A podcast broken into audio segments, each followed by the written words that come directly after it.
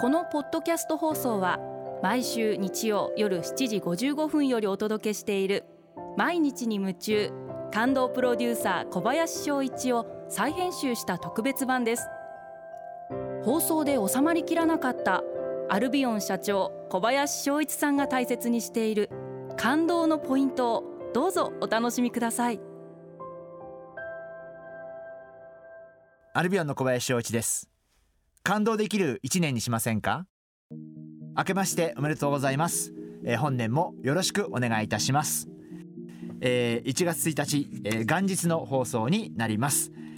私個人にとっても今年は記念すべき年になりまして、えー、今年はうさぎ年ということで私は年男になります、えー、今年、12月に、え、60歳、え、還暦を迎えることになります。なんか自分が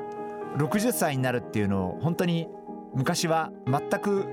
還暦になった自分って想像もつかなかったんですけどいよいよ自分もその還暦の年を迎えてまあ気持ちも新たに頑張っていきたいな。一日一日を悔いのない日々にしていきたいな。やっぱりもう60歳になりますんで、えー、これから100年あるわけではないんで、まあ、本当にこれから一日一日を大切にしていきたいな。そんなふうに考えています、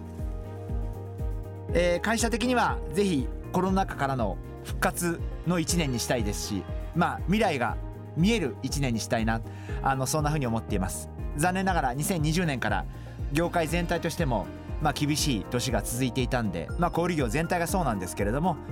コロナ禍からの復活の1年にしたいですし未来が見える1年にしたいなそういう明るい未来の基盤を作る1年にしていきたいなというふうに思っております。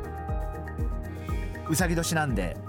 うさぎってやっぱり飛躍ということを考えやすいかもしれませんがまあもちろん飛躍の1年になればすごくいいと思うんですけどやっぱり飛躍するためにはある程度の準備あるいは準備期間も必要だと思うんで、まあ、逆にあんまりこう今年が飛躍とかっていうふうに思うんじゃなくてまあ来年以降の飛躍につながる基礎作りの1年にしたらいいんじゃないかな。私自身は個人的にそんな風に考えてます。やっぱり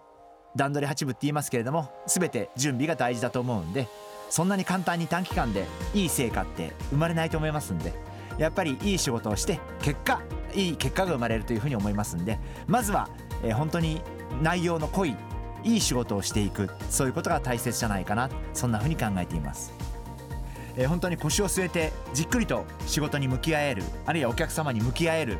まあそんな1年になっていくというふうに思ってますんで未来を開く1年にしたいなそんなふうに考えていますしリスナーの皆様もぜひ未来を開く1年にしていただきたいなそんなふうに思います。毎日に夢中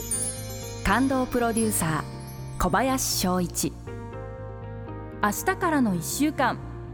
感動することから始めてみませんか？それがあなたのスキルアップにつながるはずです。